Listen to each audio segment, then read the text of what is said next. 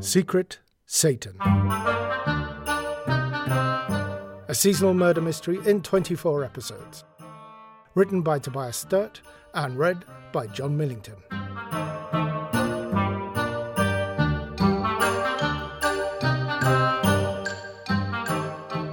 Chapter 11 A good hangover feels like retribution, like a fitting comeuppance for having fun.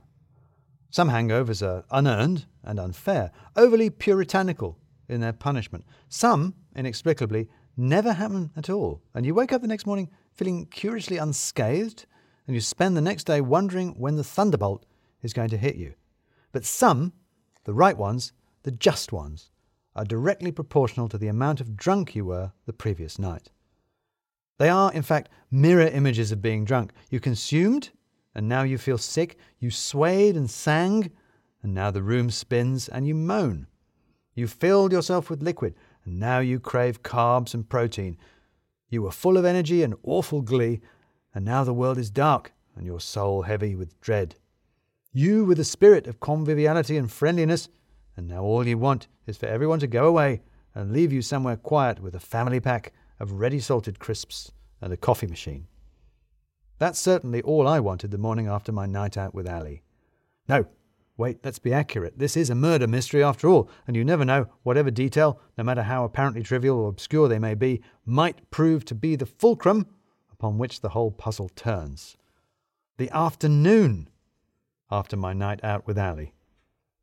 There was a morning, of course. There was a one o'clock in the morning when I finally got home, and a half past one when I woke up on the bathroom floor without trousers, but with a toothbrush and a cheese sandwich. There was a five o'clock in the morning when I pulled myself out of a duvet lined grave to drink a pint of electrolytes and take two ibuprofen. There was a ten o'clock when I managed to find a banana and some paracetamol. But it wasn't until lunchtime that I managed to get into some clothes and start thinking about finding somewhere that would sell me some ready salted crisps. What I needed was somewhere where I could be undisturbed, but also somewhere where I could be not so disturbed. It wasn't just that my liver had apparently processed the alcohol into a poisonous green gas that had now seeped up through my stomach to my head, filling the gap between my brain and my skull, giving me a dull, throbbing headache and pressing in on my frontal lobes, making it hard to walk and talk. It was also that the gas had somehow started my memory working. I am a forgetful person. I think I might have mentioned this, but I'm not entirely sure. So I'll say it again, just in case. Under normal circumstances, I would have largely forgotten the previous night, but now my brain had decided to start serving up, wholly unbidden, sudden vivid flashes of words said, things done, mostly loudly and with an aghast audience. There I'd be, trying to remember how to move my hands in order to make coffee, and suddenly I'd recall something I'd announced to the whole pub, and I'd have to curl up in a shivering ball on the kitchen floor until the memory went away.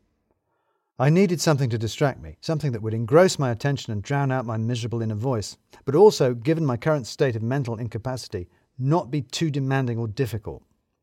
The British Film Institute was having a Christmas season of classic kids' TV, self indulgent nostalgia for badly made, badly dated programs, and I went to the cinema. For an ancient piece of seasonal childish whimsy, the BBC 1984 adaptation of John Masefield's Box of Delights was surprisingly moving. There were, in my fragile emotional state, a lot of tears. I wept at the Christmas enchantment of the opening titles, the haunting tinkling of Victor Hely Hutchinson's A Carol Symphony as the theme, the tune to the first Noel picked out on a harp over a sequence of weird folkloric images, wolves and Roman legionaries, Herne the Hunter and Mr. Punch made me cry sentimental tears. Then there were the tears of laughter at the terrible 80s special effects as the BBC's reach exceeded the grasp of the Quantel Paintbox computer graphics system. Then tears of rage at the complete incomprehensibility of Masefield's plotting and the final revelation that it was all a dream. By the end, I was consequently entirely dehydrated again, and entirely not prepared for bumping into someone from work in the queue for a drink.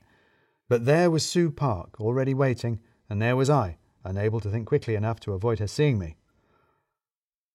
Linus! Distressingly, Sue seemed a lot more excitable out of the office. Are you here for the lion too? The line? I said, not sure what she meant. The queue? The lion, said Sue. The witch in the wardrobe. You know, Aslan. The Lion, the Witch, and the Wardrobe, I repeated. Are they showing that too? Of course, said Sue. Isn't it great? Absolutely the best version. What, better than the film? I said, thinking of the not very special effects in Box of Delights. Oh, definitely. It's my favourite anyway, Sue said. I actually own some of the costumes. Really? I bought them at auction. I couldn't afford it really, but I couldn't help myself. I didn't know you were such a fan, I said. Oh, I love it, said Sue. Ever since I was little.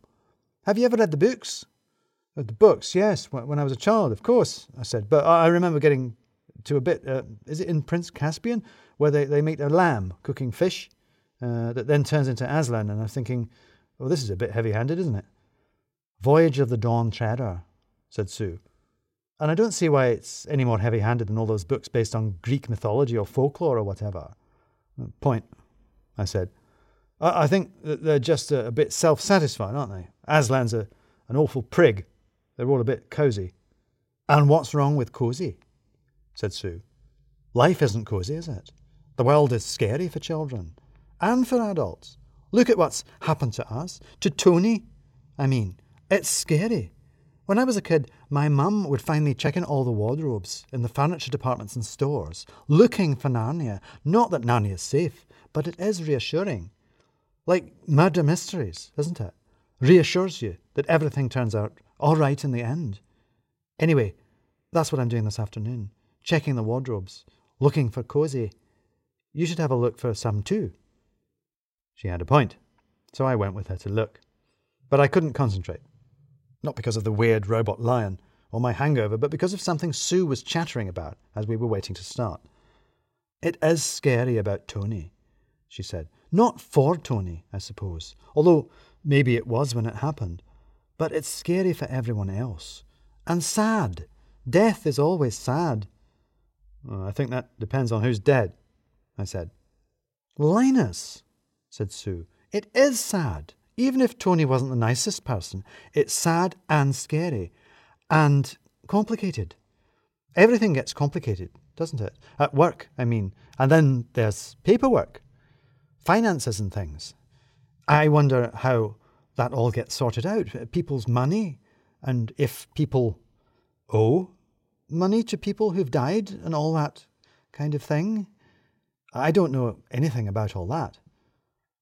Neither did I nor was I inclined to wonder about it. What I was wondering about, though, was why Sue was wondering about it in the first place.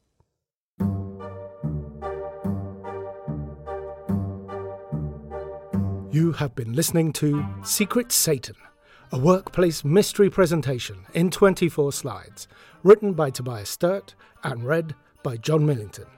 Our music is Holiday Weasel by Kevin MacLeod from filmmusic.io, and our illustrations are by Jamie Lenman, who you can find at jamielenman.com. Our Christmas stories are on Spotify, YouTube, and Substack, and you can find links to all of these on our website, christmasstories.co.uk, or you can subscribe on your podcast app. Wherever you listen, please take time to rate and review, and make sure you don't miss the next episode of Secret Satan.